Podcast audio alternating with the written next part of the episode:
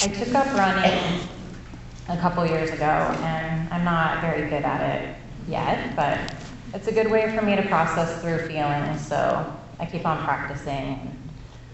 I hop on the trail in Valley of the Moon, and I head west towards the lagoon.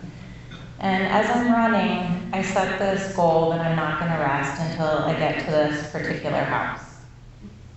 Now, this house is significant to me because every time I run past it, I think of this night from a couple years ago that I spent kicking heroin, cold turkey, on a cot in the guest room.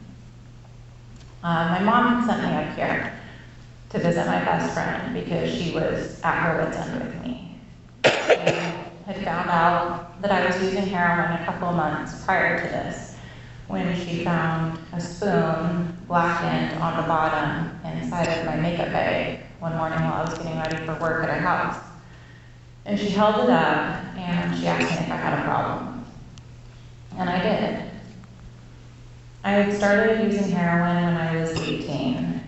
I had a huge crush on this guy, and he happened to be a recreational heroin user. So we would get together maybe one weekend a month, and we would do a little bit of heroin. And this went on for about a year. Now, urban legend had taught me that if I did heroin three days in a row, I would probably get addicted to it. So it seemed pretty simple to me. You just didn't do heroin three days in a row. But the following winter, I got kind of depressed, and three nights in a row, I came home from work, and I did just the tiniest little baby amount. And on the fourth morning, I woke up and I was addicted. Now, I knew that it was shameful to be a heroin addict, and it was shameful to myself and to my family, but there was something about the substance that had completely entranced me. For me, heroin wasn't the problem, heroin was the solution. The problem was the look of devastation on my mom's face, or hearing my big brother tell me that I would be a junkie for the rest of my life. Uh, the problem was getting arrested and kicking cold turkey in jail where absolutely nobody cares that you literally feel like you're going to die. The problem for me was that I didn't feel like I could, nor did I necessarily want to live the rest of my life without heroin.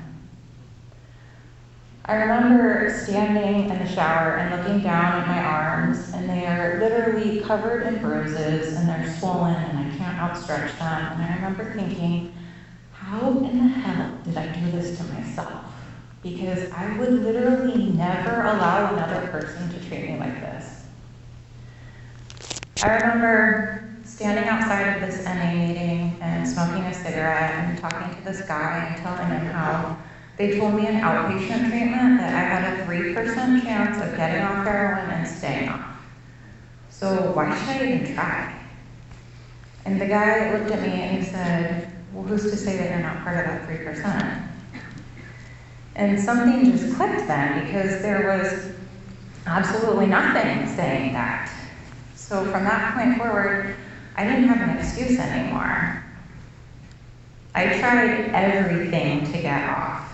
I tried acupuncture, psychiatric care, um, outpatient treatment, medicated detox, unmedicated detox, inpatient treatment, uh, religious programs. Nothing worked.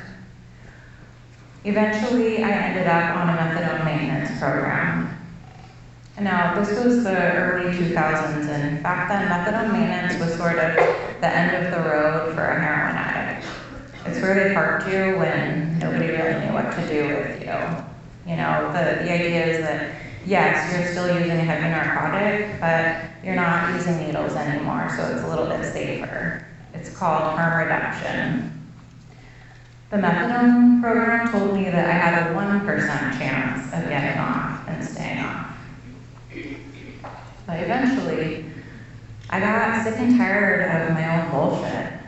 I got tired of the anxiety and the depression that come with active addiction.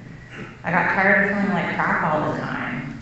I got tired of stealing from people that I loved and losing jobs and losing friends. And eventually, I started to take my treatment seriously.